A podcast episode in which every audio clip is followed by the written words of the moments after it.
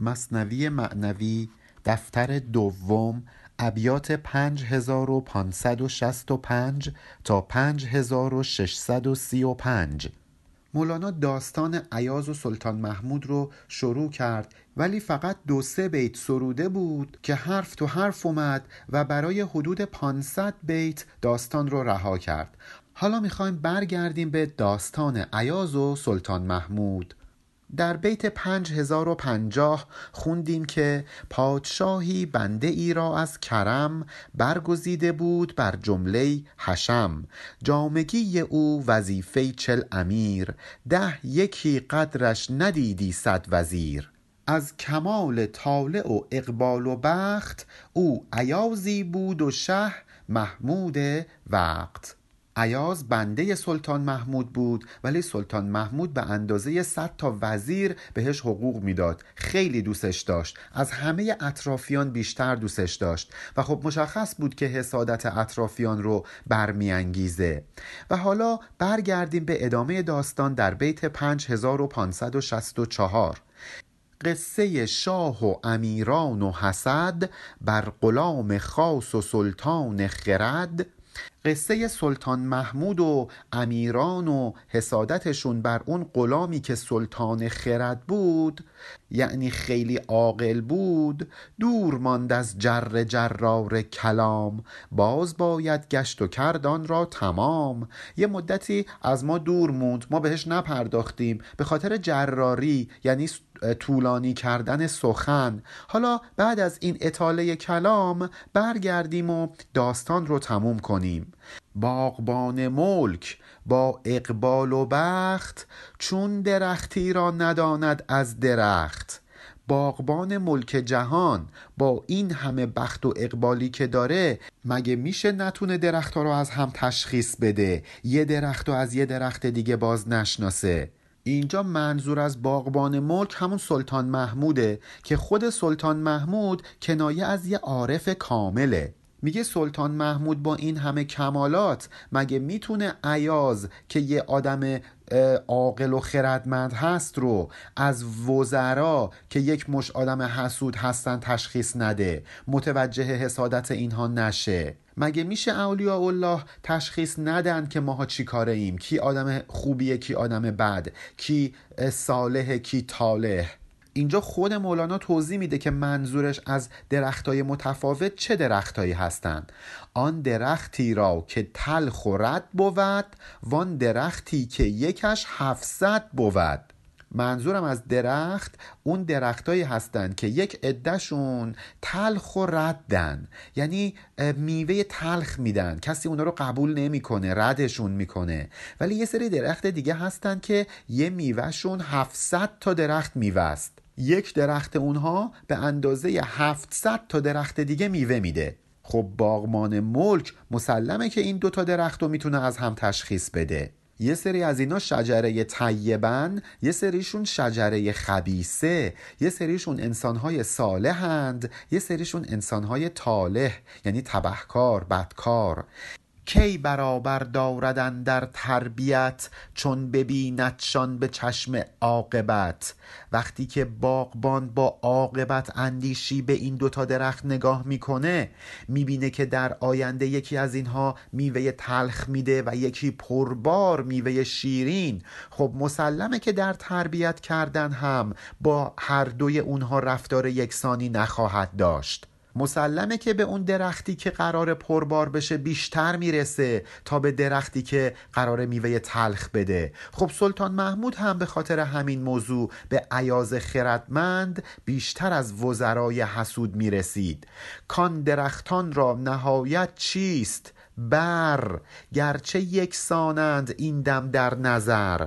شاید امروز که هنوز میوهی در کار نیست ظاهرا این دوتا درخت با هم یکی باشند ولی نهایتا ارزش درخت به چیه؟ به بر به میوه. ما انسان ها در این دنیا ظاهرا همه شکل همیم. کسی نمی‌فهمه که هر کس چند مرد حلاجه. ولی یه روزی می‌رسه که ماها قرار میوه بدیم. روز قیامت میوه اعمال ما آشکار میشه. ارزش ما به اون میوه که در آخرت خواهیم داد. مثل درختی که ارزشش به میوه که هنگام برداشت محصول خواهد داد. شیخ کوینظر به نور الله شد از نهایت و از نخست آگاه شد. اون شیخ و اون عارفی که چشمش به نور الهی روشن شده خدا پرده ها رو از جلوی چشمش برداشته همینجا هم می‌بینه که در نهایت آدما چیکارن میوه اعمالشون چجوریه؟ چشم آخربین ببست از بهر حق چشم آخربین گشادن در سبق. آخر کنایه از این دنیاست. آخر کنایه از دنیای آخرت. میگه اون شیخ و اون عارف به خاطر خدا چشم دنیابین خودش رو بسته. چشم معنوی و چشم آخرت بین خودش رو که به نور الهی روشنه گشوده. آن حسودان بد درختان بوده اند. تلخ گوهر شوربختان بوده اند. اون وزرای حسود مثل درختایی هستند که میوه تلخ میدن. تلخ گوهرن. یعنی اون جوهر وجودیشون فاسده. شوربختن. یعنی شومن. بدیمنن. خوشبخت و سعادتمند نیستند. بدبخت و شقاوتمندند. از حسد جوشان و کف می ریختند در نهانی مکر می انگیختند اون وزیران حسود در, در حسادت خودشون داشتن می جوشیدند از حسادت آتیش گرفته بودند. کف می ریختند یعنی دهنشون کف کرده بود. به خاطر همین مخفیانه شروع کردند دستیسه کردن بر علیه غلام تا غلام خاص را گردن زنند بیخ او را از زمانه برکنند. شروع کردن دستیسه کردن تا یه کاری بکنند که گردن این عیاز رو بزنند از بیخ ریشش رو در این دنیا بکنند. ولی خبر نداشتند که چون شود فانی چو جانش شاه بود بیخ او در اسمت الله بود. کسی که جانش جان معنوی و جان الهیه مگه میمیره؟ مگه فانی میشه؟ کسی که ریشش در اسمت الله باشه یعنی کسی که خداوند ریشش رو حفظ کرده باشه مسون کرده باشه مگه کسی می‌تونه اون رو از ریشه بزنه؟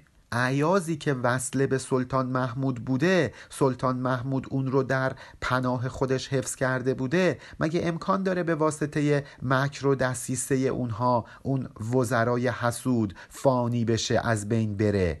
شاه از آن اسرار واقف آمده همچو بوبکر ربابی تن زده. بوبکر ربابی یا ابوبکر ربابی یکی از مشایخ بوده که هفت سال سکوت اختیار کرده بوده. اینجا مولانا میگه که شاه سلطان محمود هم مثل اون بوبکر ربابی که مدتها سکوت پیشه کرده بود با اینکه می‌دونست وزرا دارن به عیاز حسادت می‌کنن سکوت کرد به روشون نیاورد. در تماشای دل بدگوهران می‌زدی خنبک بر آن کوزگران خنبک زدن هم یعنی مسخره کردن. قبلا هم این رو در ابیات داشتیم که می‌گفت بر ملایک خفیه خنبک می‌زدند. اینجا سلطان محمود هم از دل بدگوهر این وزرای حسود آگاهی داشته و و تو دلش مسخرهشون می‌کرده. می‌گفته اینا رو نگاه کن. فکر می‌کنن من متوجه نمیشم. مکر می‌سازند قومی هیلمند تا که شهر را در فقاعی در کنند. فقاع یعنی آبجو یا ظرف آبجو. این که میگن یه نفر رو در فقاع بندازن کنایه از اینه که سرش مثلا شیره بمالن. میگه اون وزرا داشتن دستیسه میچیدن تا سر شاه رو شیره بمالن گولش بزنن. ولی نمی‌دونستند که پادشاهی بس عظیمی بیکران در فقاعی کی بگنجد ای خران. اینا نمی‌دونستن از بس خر بودن که پادشاه بزرگی مثل سلطان محمود رو که نمیشه در شیشه آبجو کرد. یعنی نمیشه سر شیره مالید. اینا کوزگر بودند. اونجا که می‌گفت می‌زدی خنبک بران کوزگران یعنی داشتن یه کوزه آبجو درست می‌کردن که سلطان محمود رو بکنن اون تو. یعنی می‌خواستن سرش کلاه بذارن. نمی‌دونستن که سر سلطان محمود که نمیشه کلاه گذاشت. از برای شاه دامی دوختند آخرین تدبیر از او آموختند. اینا آمدن واسه شاه یه دامی پهن کردند ولی حواسشون نبود که اصلا دام پهن کردن رو از خود سلطان محمود یاد گرفتن. ضرب المثل پیش قاضی و ملق بازی یعنی همین. البته اون قاضی با قین و زرعی هست. یعنی معرکه گیر کسی که روی بند ملق می‌زنه. وقتی یه نفر هست روی بند وای میسه ملق می‌زنه اون وقت شما می‌خوای رو زمین جلوش ملق بزنی بعد اون تعجب کنه. به این میگن پیش قاضی و ملق بازی یا همون معلق بازی. حالا اینجا هم سلطان محمود خودش قاضی بوده. اون وقت اینا می‌خواستن جلوش معلق بازی در بیارن. سلطان محمود خودش خدای دام پهن کردن بوده. اینا می‌خواستن برای سلطان محمود دام پهن بکنن. مکرو و مکر الله الله خیر الماکرین. یه سریا هستن که می‌خوان برای خدا مکر کنن. نمی‌دونن که اصلا همه این مکرا رو خود خدا خلق کرده. نحس شاگردی که با استاد خیش همسری آغازد و آید به پیش. چقدر نحسه چقدر شومه. اون شاگردی که میاد با استاد خودش مقابله می‌کنه. چقدر نحسه اون سالکی که میاد با مرشد خودش مقابله می‌کنه. خودش رو با او همسر می‌کنه برابر می‌بینه. با کدام استاد؟ استاد جهان. پیش او یکسان هویدا و نهان. یه عده هستن اصلا میرن با خدا مقابله می‌کنن. با کی؟ با اون خدایی که استاد جهانه. پیش او پیدا و پنهان یکیه هیچ چیزی از چشمش مخفی نیست. و پیش ولی خدا که به خاطر اینکه چشمش به نور خدا روشن شده او هم پیشش چیزی پنهان نیست. چشم او ینظر به نور الله شده. پرده های جهل را خارق بوده خارق یعنی کسی که خرق می‌کنه کسی که میشکافه پاره می‌کنه. اون عارف و اون ولی خدا به خاطر اینکه چشمش به نور الهی روشن شده و با چشم خدایی داره می‌بینه پرده های نادانی از جلوی چشمش دریده شده. یعنی اون نسبت به هیچ چیزی نادان نیست. همه چیزو می‌دونه. حالا شاگردی که بخواد با چنین استادی برابری بکنه مثل چی میمونه؟ مثل کسی که از دل سوراخ چون کهنه گلیم پرده ای بندد به پیش آن حکیم. مثل این میمونه که یه گلیم سوراخ سوراخ رو ما یه جا پرده کنیم. خب از توی اون سوراخ ها اون طرف معلومه این گلیم سوراخ سوراخ که هجاب به شمار نمیاد. دل این شاگردم مثل یه گلیم کهنه سوراخ سوراخ میمونه. اگه اینو بذاری جلوی اون حکیم مگه حکیم نمی‌تونه از لای این سوراخ اون طرفش رو ببینه؟ می‌خواد بگه این شاگرد اصلا در حد و اندازه ای نیستش که بخواد با اون حکیم و با اون استاد جهان برابری و همسری بکنه. پرده میخندد بر او با صد دهان.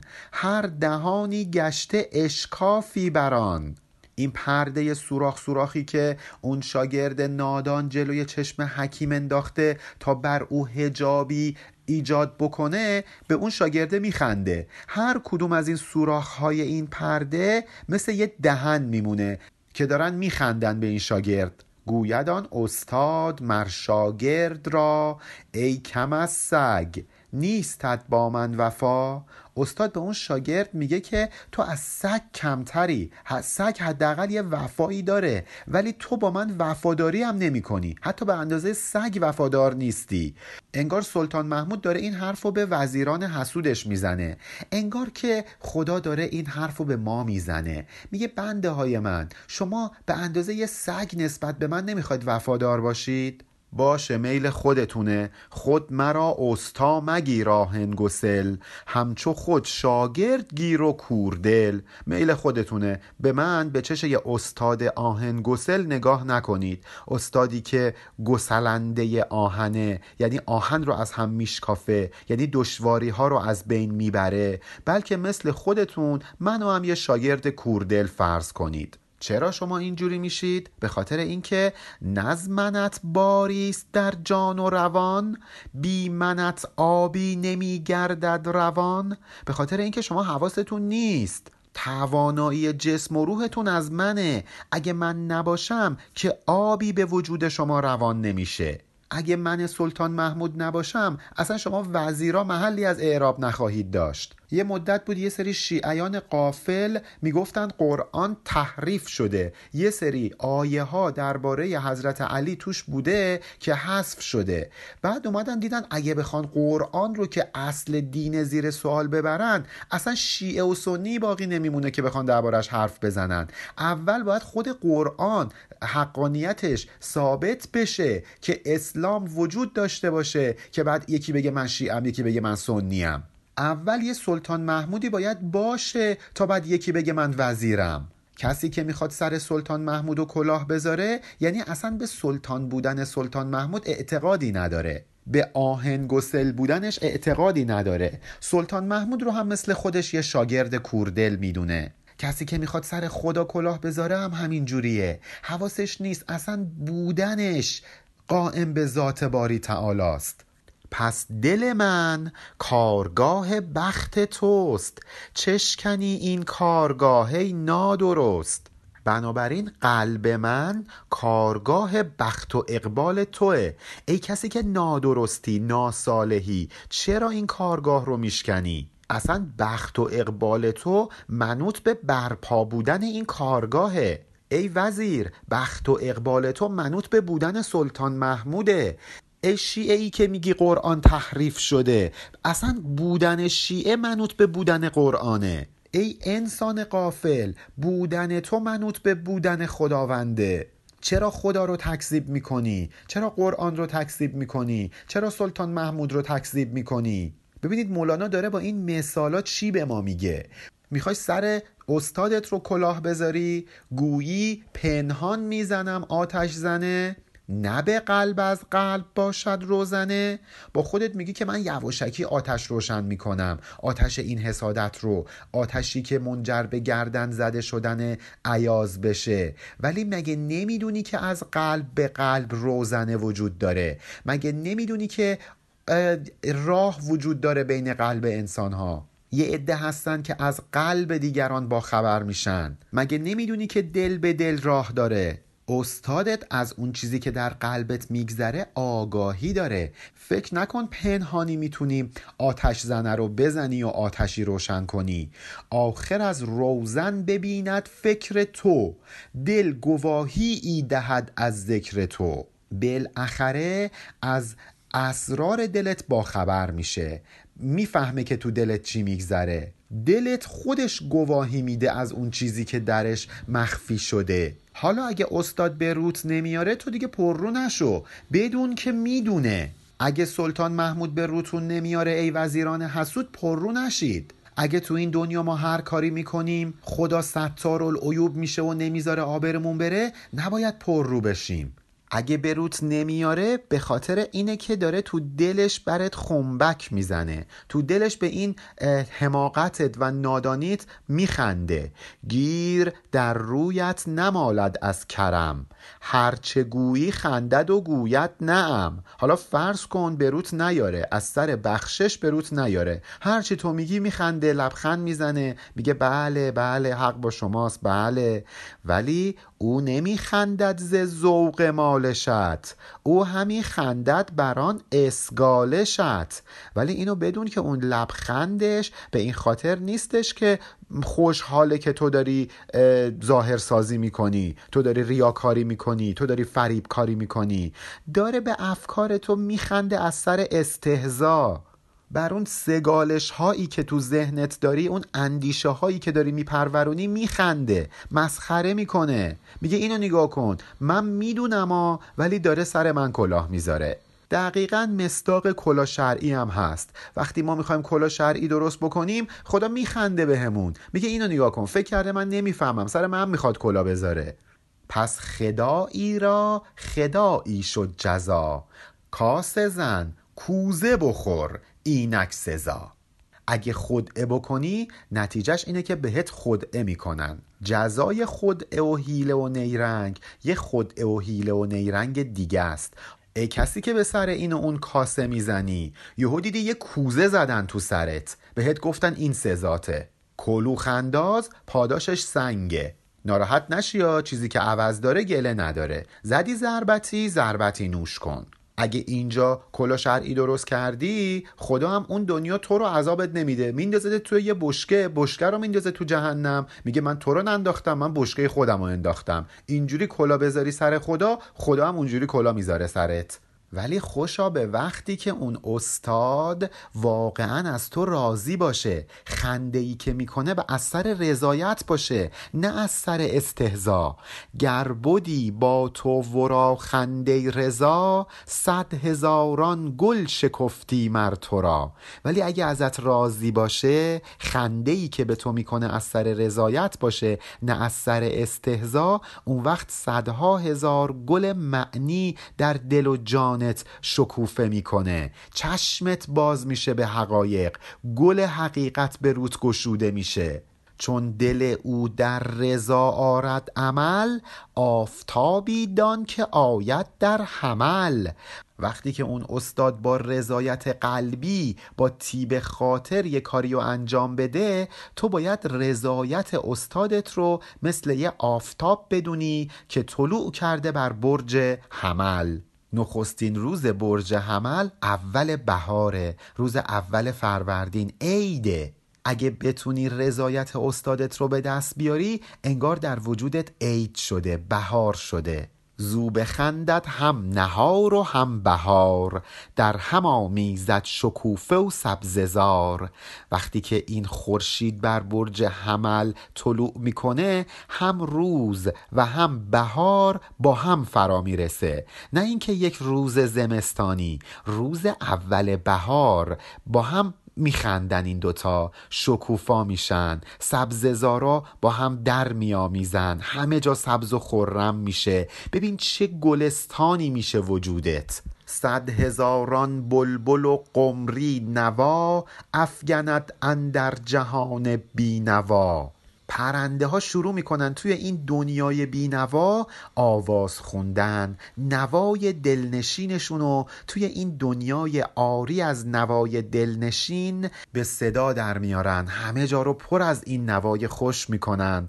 چون که برگ روح خود زرد و سیاه می ببینی چون ندانی خشم شاه. اینجا مولانا داره میگه که چرا بعضی از ما همیشه دچار دیپرشن هستیم دچار افسردگی هستیم همش استراب داریم انگار دلمون داره شور می‌زنه. دلیلش اینه خشم شاه.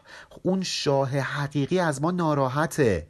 کسی که برگ رخش زرد و سیاهه یعنی همیشه پژمرده است افسرده است دلیلش خشم شاهه. رضایت خداوند و کسی که جلب بکنه تو دلش جایی برای استراب و استرس دیگه وجود نخواهد داشت.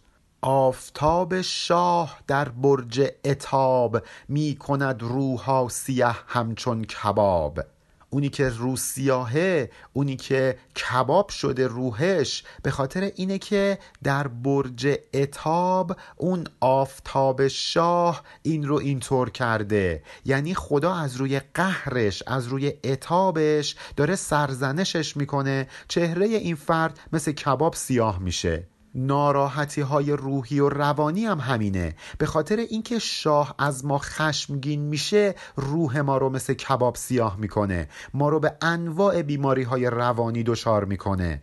آن عطارد را ورقها جان ماست. آن سپیدی وان سیه میزان ماست. ما یه سری عملامون سیاهه یه سری از اعمالمون سپید. یه سری کارامون نیکه یه سری کارامون بد. به کاری میگیم نیک که خوشنودی و رضایت خداوند رو به همراه داشته باشه. به کاری میگیم بد که خشم خدا رو به همراه داشته باشه. حالا سوال اینجاست. آیا هر کاری که خوبه خدا میگه ما انجام بدیم؟ یا هر کاری که خدا میگه انجام بدیم با گفتن خداه که خوب میشه؟ مثلا نیکی به پدر و مادر چون خودش خوبه خدا گفته ما نیکی به پدر و مادر کنیم؟ یا اینکه نیکی به پدر و مادر هیچی نبوده. چون خدا گفته این کار رو انجام بدیم این کار خوب میشه. این کار خوب محسوب میشه. معتزله معتقد به این هستند که خداوند فرمان به کارهای خوب میده. ولی اشاعره معتقد به این هستند که هر کاری که خدا بهش فرمان بده خوب میشه. شیعیان بیشتر نزدیک به معتزله هستند و اهل سنت بیشتر نزدیک به اشاعره و مولانا خودش هم بیشتر به مکتب اشعری گرایش داره. عطارد اینجا یعنی همون مرشد همون سلطان محمود یا همون خدا. از همه اعمال سیاه و سفید ما خبر داره. رضایتمندی اوست که یک عمل رو سپید می‌کنه و خشم اوست که یک عمل رو سیاه می‌کنه. ولی کسی که سیاه شده اون ورقهای جانش نباید ناراحت باشه نباید ناامید باشه. باز منشوری نویسد سرخ و سبز تا رهن در واه از سودا و عجز. یه بهاری ایجاد می‌کنه یه بهار پر از گلها های سرخ پر از سرسبزی دم مسیحایی داره. همین عطارد همین ولی خدا با اون دم مسیحاییش میاد ارواح رو از سودا و عجز نجات میده. ارواح رو از رنج و ناتوانی نجات میده. سرخ و سبز افتاد نسخ نوبهار چون خط قوس و قزح در اعتبار. نسخ یعنی نوشتن. میگه نوبهار با خط سرخ و سبز می نویسه وقتی بهار میاد همه جا پر از گلهای سرخ میشه. همه جا پر از رنگ سبز میشه. اگه دقت بکنی رنگ رنگین کمان رو هم می‌تونی پیدا کنی. اون دم مسیحایی تو وجود ما سرخی و سبزی ایجاد می‌کنه. رنگین کمانی زیبا ایجاد می‌کنه. در بیان این که سالک باید کاملا مطیع مرشدش باشه و حرفش رو بفهمه و عمل بکنه مولانا اینجا برامون داستان بلقیس و حضرت سلیمان رو نقل می‌کنه که می‌تونیم این داستان رو در سوره نمل آیه 22 تا 44 بخونیم. رحمت ستو بران بلقیس باد که خدایش عقل صد مرده بداد. ای رحمت بر اون بلقیس که عقلی که داشت از صد تا مرد هم بیشتر بود. خیلی ظریف اینجا مولانا داره میگه که زنها عقلشون از مردها کمتره. یه زن پیدا میشه که عقلش از صد تا مردم بیشتره. نباید به مولانا خورده بگیریم. توی اون محیطی که داشته زندگی می‌کرده تفکر اینجوری بوده. الان رو نگاه نکنید که خانم ها تونستن حقانیت خودشون رو به اثبات برسونن. ولی قبلا به خاطر ضعف جسمانی خانم ها در مقابل آقایون آقایون همیشه بر خانم ها احساس برتری می‌کردند. حتی من برداشت شخصیم اینه که مخاطب مولانا در مصنوی آقایونن. اصلا جایی به نظر نمیاد که مولانا انتظار داشته باشه که یک خانوم بشینه مصنوی بخونه. در این بیت هم مولانا انگار می‌خواد بگه هرچند که بلقیس زن بود و باید عقلش از مردها کمتر می بود ولی خدا بهش یه عقلی داده بود که از صد تا مرد هم بیشتر بود. هدهدی نامه بیاورد و نشان. از سلیمان چند حرفی با بیان. هدهد از حضرت سلیمان یه نامه میاره برای بلقیس که توش یه چند کلامی حرف بوده. ولی همین حرف ها نکات و ظرافت زیادی داشتن. خواند او آن نکته های با شمول با حقارت ننگرید اندر رسول. بلقیس که ملکه سبا بود وقتی که حضرت سلیمان بهش نامه نوشت مثل خسرو پرویز نامه رو پاره نکرد. با حقارت در اون نامه نگاه نکرد. نکته های با شمول یعنی نکات دقیق و ظریفش رو خوند و بهشون دقت نظر داشت. چشم هدهد دید و جان انقاش دید حس چو کفی دید و دل دریاش دید. چشم حسی بلقیس یه هدهد دید ولی چشم باطن بینش دید این هدهد نیست این انقاه این سیمرغه اگه چشم ظاهریش کف بی مقدار دید ولی چشم دلش هدهد رو یک دریای عظیم و پهناور دید. ارزش او رو متوجه شد. عقل با حس زین تلسمات دورنگ چون محمد با ابو جهلان به جنگ. عقل ما با حسهای مجازی و دنیایی و جسمانیمون در جنگه مثل حضرت رسول که با ابو جهلان زمانش در جنگ بود. تلسم دورنگ یعنی وجود ما که دو تا جنبه داره یه جنبه مادی مثل ابو جهل یه جنبه معنوی مثل حضرت رسول. کافران دیدند احمد را بشر چون ندیدند از وی انشق القمر. کافرا گفتن تو چه جور پیامبری هستی؟ تو که مثل خود ما میمونی. چرا این حرف رو بهش زدن؟ به خاطر اینکه شق القمر کردنش رو که در آیه یک سوره قمر اومده نفهمیدن چیه.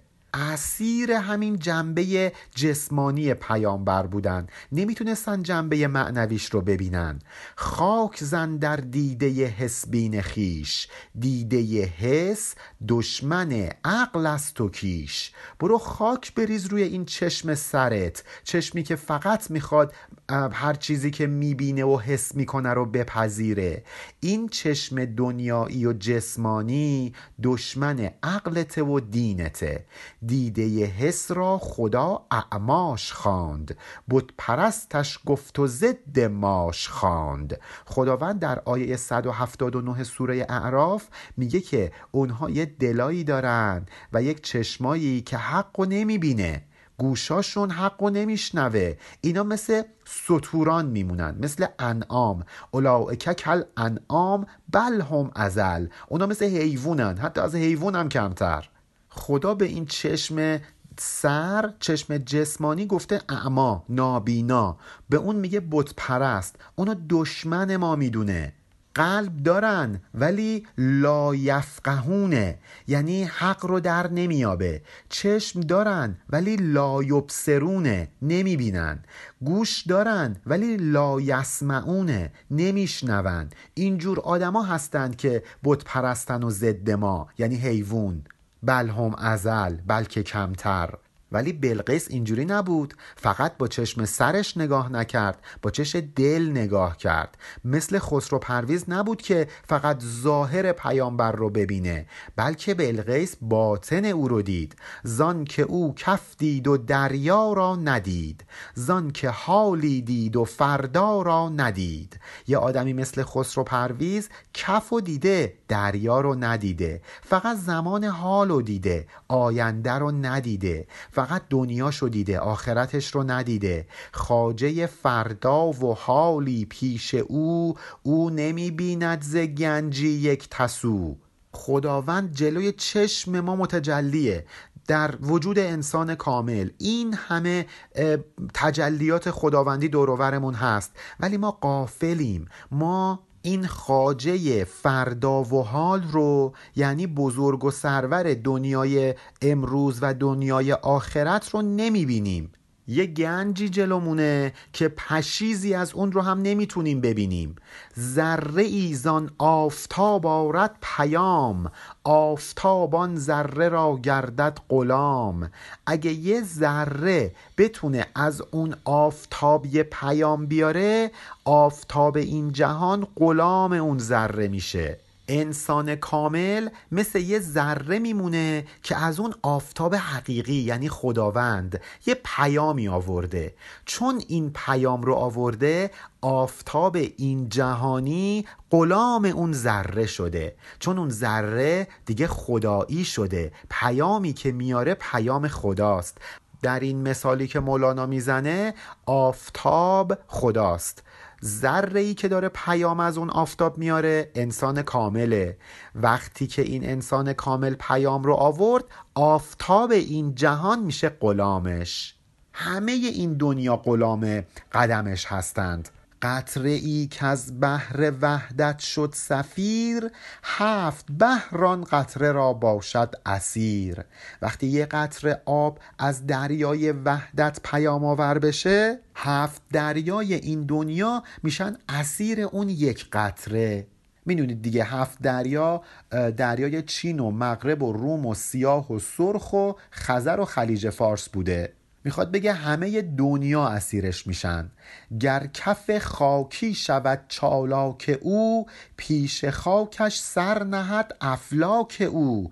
اگه یه مش خاک به خاطر خدا چالاک بشه یعنی برای اینکه امر خدا رو اطاعت بکنه به کوشش و به تکاپو بیفته همین یه خاک میشه سرور کل آسمان ها کل افلاک.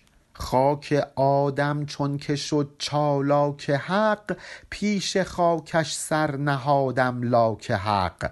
چرا همه اومدن بر حضرت آدم سجده کردن؟ به خاطر اینکه حضرت آدم در برابر دستور خداوندی چالاک شد. رفت که دستور خدا رو انجام بده. کسی که فرمان خدا رو انجام بده همه افلاک فرمان برش میشن.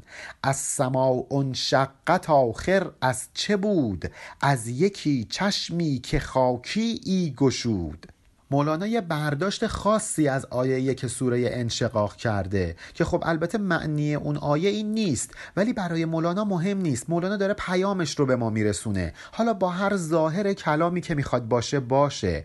میگه وقتی که از سما اون شقت آسمان شکافته شد. وقتی شما این رو می‌خونید فکر نمی کنید که برای چی این اتفاق افتاده؟ چرا آسمان شکافته شده؟ به خاطر اینکه از یکی چشمی که خاکی ای گشود به خاطر اون بوده که یه انسان خاکی چشمش رو باز کرده.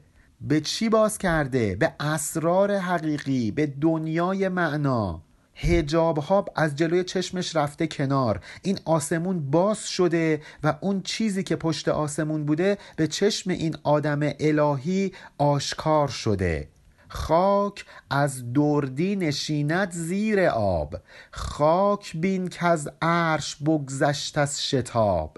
اگه شما توی یه لیوان آب یکم خاک بریزید مثل درد تهنشین میشه زیر آب میشینه. ولی یه انسان خاکی که فرمان بر خداوند شد نه تنها پایین نیست بلکه از عرش هم با شتاب میگذره. مثل پیامبر دیگه که به معراج رفت. پیامبر که جسم خاکی داشت در زمین تهنشین نشد با شتاب از عرش بگذشت. آن لطافت پس بدان که از آب نیست جز عطای مبدع وهاب نیست. همونطوری که براتون گفتم یه اعتقادی اشعریا دارن که معتزله به این موضوع معتقد نیستن. اون هم اینه که رابطه علی و معلولی رو اشاعره قبول ندارن. میگن اگه مثلا یک هزار میلیارد بار شما روی یه چیزی آب ریختی و خیس شد شاید بار بعدی بریزی خیس نشه. هر بار تک تک خداوند اراده می‌کنه که این آب خیس بکنه اون جسم رو و این اتفاق میفته ولی یهو دیدی خدا اراده کرد که خیس نکنه. وقتی یه اتفاقی بعد از یه اتفاق دیگه میفته ما نباید بگیم این به علت او بوده.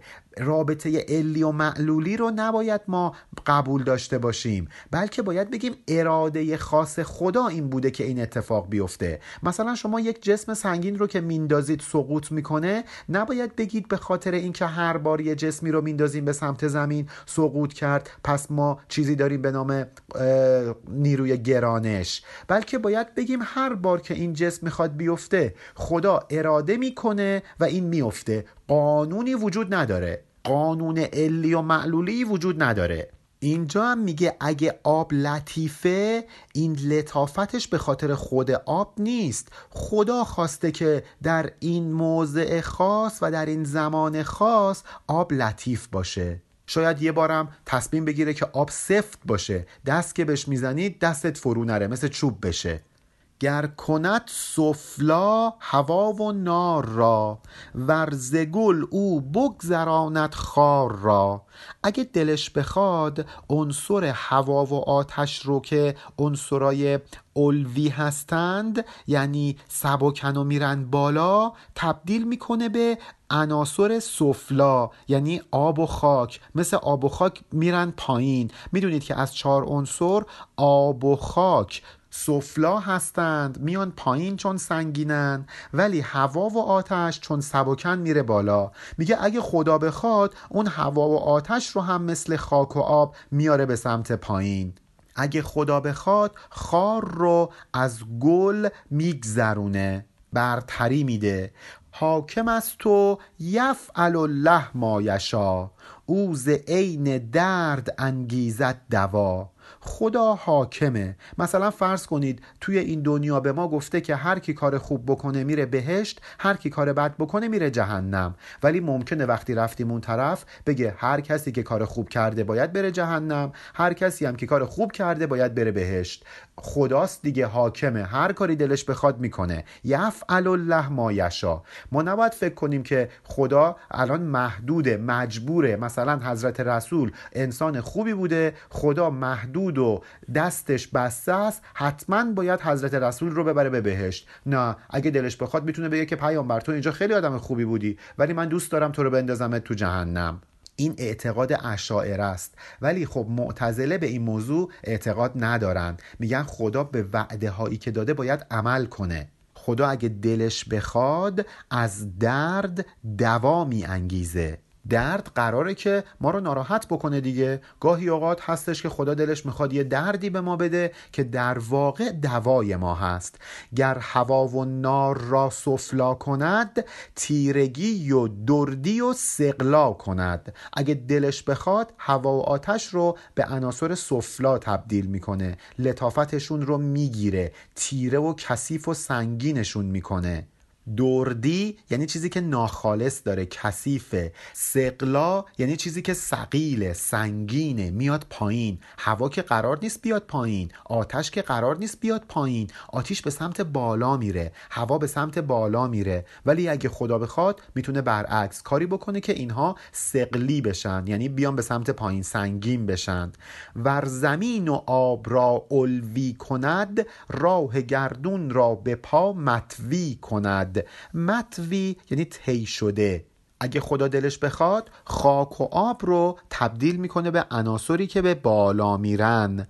اون وقت اگه این اتفاق بیفته همه اون چیزهایی که از خاک و آب هستن می‌تونن از گردون برن بالاتر. متوی یعنی طی کردن. یعنی همین خاک می‌تونه بره تو آسمون و آسمان رو طی کنه. چون خدا خواسته دیگه الوی باشه سفلی نباشه. پس یقین شد که تو از و منتشا خاکی را گفت پرها برگشا.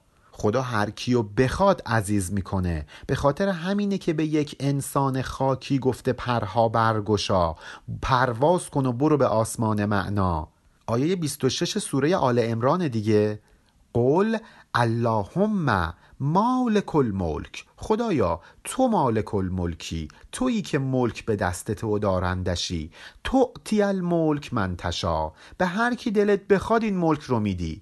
و تنز الملک من تشا. از هر کی دلت بخواد این ملک رو می‌گیری. و تو من تشا. هر کیو که دلت بخواد عزیز می‌کنی. و تو زل من تشا. هر کیو دلت بخواد ذلیل می‌کنی. به یدکل خیر. همه نیکی ها به دست توست و انک علا کل شیء قدیر. هر کاری که بخوای می‌تونی انجامش بدی. مشخصه دیگه همه چیز به دست خداست. یکی از جاهایی که خدا آتش رو که همیشه می‌رفت به سمت بالا اتفاقا تبدیل کرد به یه عنصر سفلا و گفت برو پایین ابلیس بود. ابلیس از آتش درست شده بود دیگه. قاعدتا باید می‌رفت به سمت بالا. ولی خداوند به او گفت حالا تو باید بری پایین. آتشی را گفت رو ابلیس شو. زیر هفتم خاک با تلبیس شو. به شیطان که از آتش درست شده بود گفت برو ابلیس بشو. برو به طبقه هفتم زمین. برو پایین. اونجا تلبیس تو بکن. اونجا نیرنگ بازیت رو بکن. حالا برعکس آدم از خاک بود. باید قاعدتا پایین میموند دیگه. ولی آدم خاکی برو تو بر سوها. ای بلیس آتشی رو تا سرا. ای آدمی که از خاک درست شدی از خاک پدید اومدی برو پرواز کن تا سوها تا اون ستاره ستاره دب اکبر. برو پرواز کن به آسمان. ولی ای ابلیس که از آتش درست شدی تو برو به سرا یعنی به زیر خاک. برو تنزل کن برو پایین. چار طبع و علت اولا نیم. در تصرف دائما من باقیم. در این بیت مولانا صریحا مخالفت خودش رو با برهان علیت اعلام می‌کنه. برهان علیت میگه ما توی این دنیا هر چیزی که داشته باشیم منوط به بودن یک چیز دیگه است. هیچ چیزی از خودش اون نشده. مثلا شما یک کتاب رو در نظر بگیرید این کتاب منوط به بودن به یک درخت بوده که اون درخته بعد تبدیل به کاغذ شده. اون درخت خودش یه دانه لازم داشته. اون دانه خودش قبلا یه چیز دیگه بوده. خلاصه هیچ چیزی رو شما تو این دنیا نمی‌تونید پیدا بکنید که خودش یوهو سر بلند کرده باشه و به وجود اومده باشه از هیچی.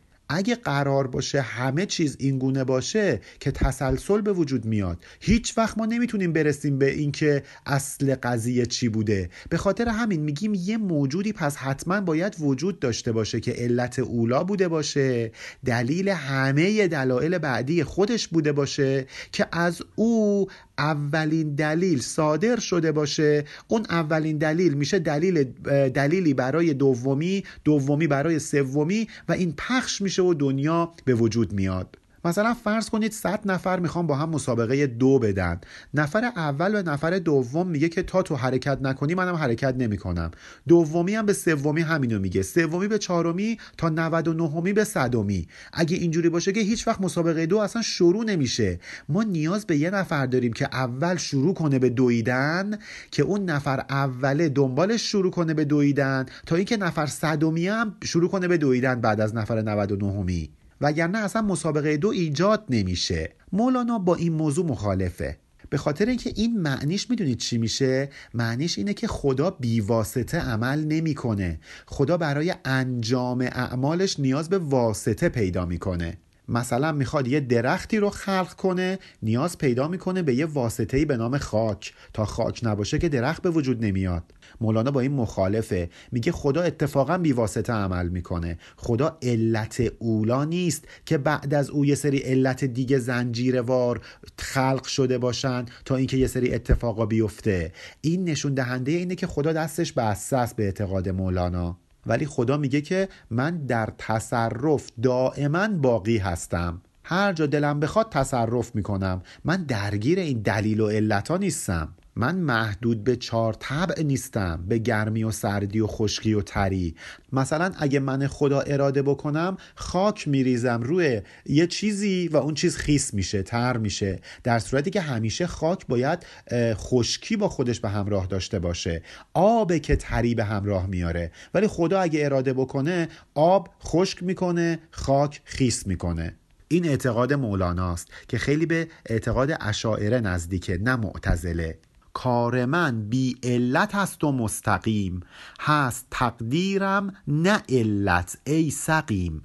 من بدون علت و واسطه مستقیما کارمو انجام میدم. مقیده به علل نیستم. ای بیمار دل ای سقیم تقدیر من منوط به علت نیست. اگه من تقدیر یه چیز رو قرار بدم که یه اتفاقی براش بیفته مستقیما همون اتفاق رو براش پیش میارم. نه اینکه بخوام به یه سری علل و واسطه ها متوسل بشم. عادت خود را بگردانم به وقت. این قبار از پیش بنشانم به وقت. علل و معلولی که مدام پشت سر هم اتفاق میفتند و مردم فکر می‌کنن که اینها علل و معلول هم هستند مثل قبار میمونه. هر وقت دوست داشته باشم این قبار رو می نشانم یعنی این علیت رو از بین می‌برم. این زنجیره بین اتفاقات رو از هم میگسلم. عادت خودم رو کنار می‌گذارم. اگه عادتا سنگ در آب فرو میره من یه بار دلم می‌خواد یه سنگی رو تو آب بندازم مثل چوب معلق بمونه. یداهو مبسوطتان دستای خدا بازه. آیه 64 سوره ماعده. بحر را گویم که هین پرنار شو گویم آتش را که رو گلزار شو. هر وقت که اراده بکنم به دریا میگم که مثل نفت شو. بسوزون آتیش بزن. به آتیش میگم تبدیل شو به گلستان. مگه در آیه شش سوره تکویر نخوندیم که و ازل بهار و سجرت دریاها آتیش می‌گیرن. مگه حضرت ابراهیم آتیش براش گلستان نشد طبق آیه 69 سوره انبیا؟ کوه را گویم سبک شو همچو پشم چرخ را گویم فرو در پیش چشم. اراده بکنم به کوه میگم مثل پشم سبک شو. به آسمان میگم جلوی چشمام فرو ریز.